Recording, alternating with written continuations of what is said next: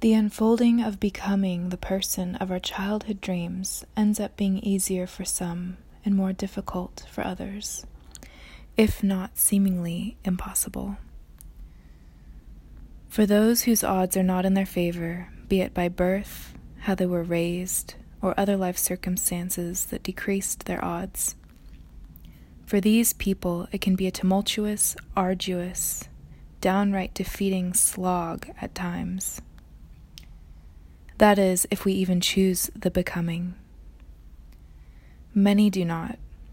Many unconsciously say, fuck it, and decide at some moment to settle where they are at. Perhaps highly skilled in a vocation, but the emotional development of a 12 year old. Her childhood dream of becoming a profound artist or a revolutionary leader left far, far behind in her past. The distance between her and her dream is so great now, it truly feels like a fantasy.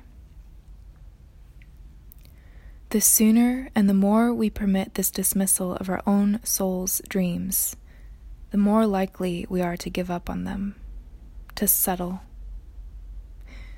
to become a cog in the machine, keeping our infinitely creative minds dulled, distracted with television social media, other people's business and drama.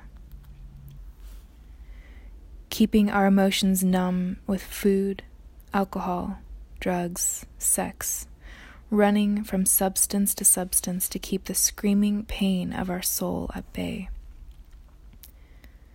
When did you give up?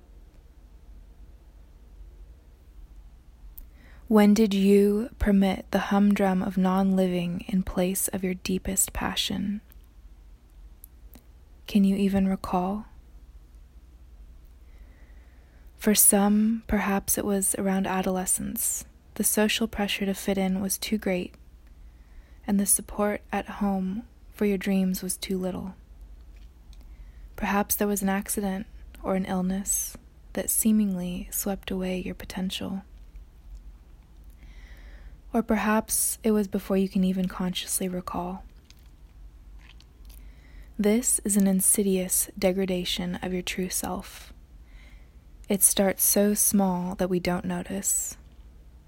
Like one lost fishing hook in the vastness that is the deep, dark ocean. But over enough time, this turns into clumps of fishing lines strangling a whale, or a plastic straw that has lodged into a turtle's face, or full on islands of plastic floating atop the sea. It is undeniable now.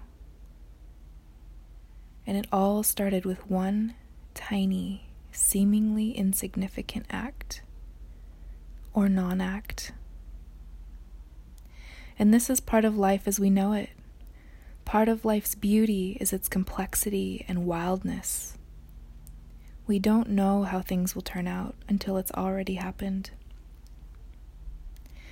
And this is why the inertia of settling in life often takes precedent over our lost dreams.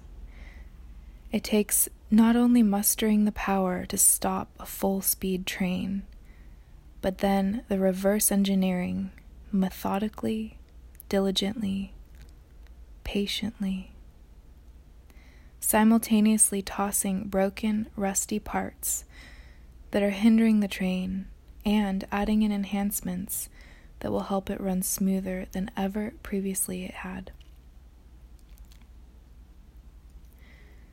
I had a dream once, probably around age 19, where the earth was in such a desperate time.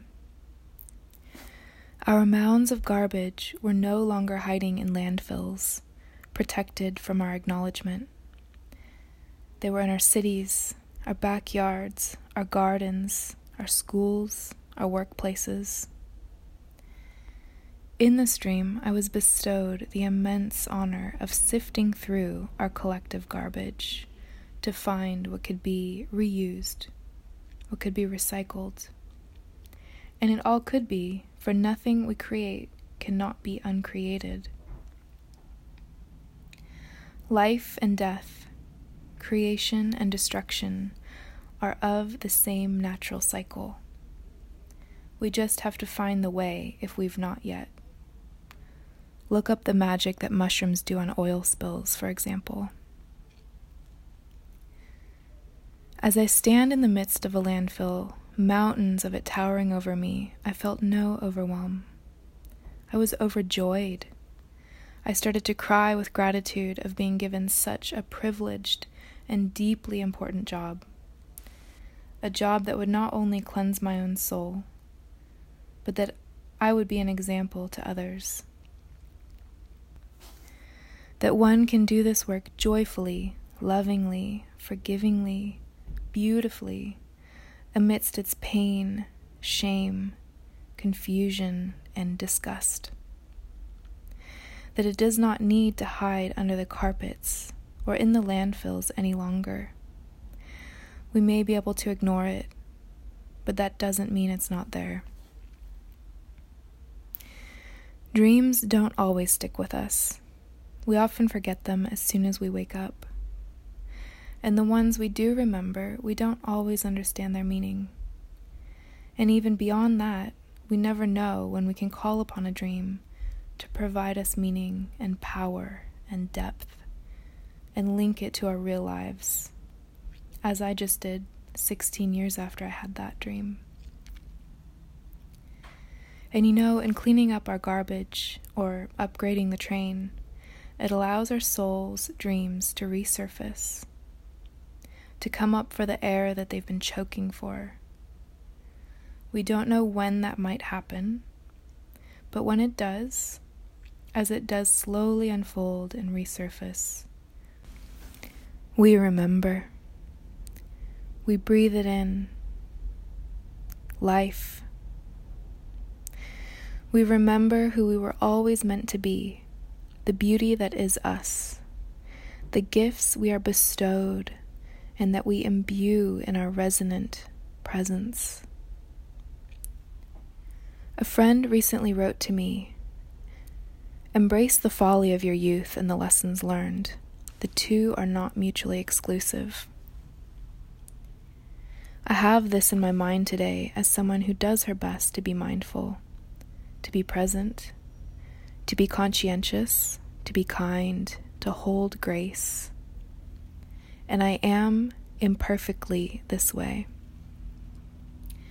I still use the plastic disposable cups for water in my yoga class. I still hide things from myself in my shadow that I'm not ready to shine a light on yet. Ours is an unfolding from dark back to light. For the light is what we ultimately are. We've just forgotten. In the center of a rosebud is pure darkness, potential. If left uncut, unbothered, oh, the beauty of its unfolding over time. And then it returns to the earth, disintegrates, becomes one with its source again feeds back into its source, nourishes it. Live your dream or not. It doesn't actually matter either way. But it is absolutely your choice.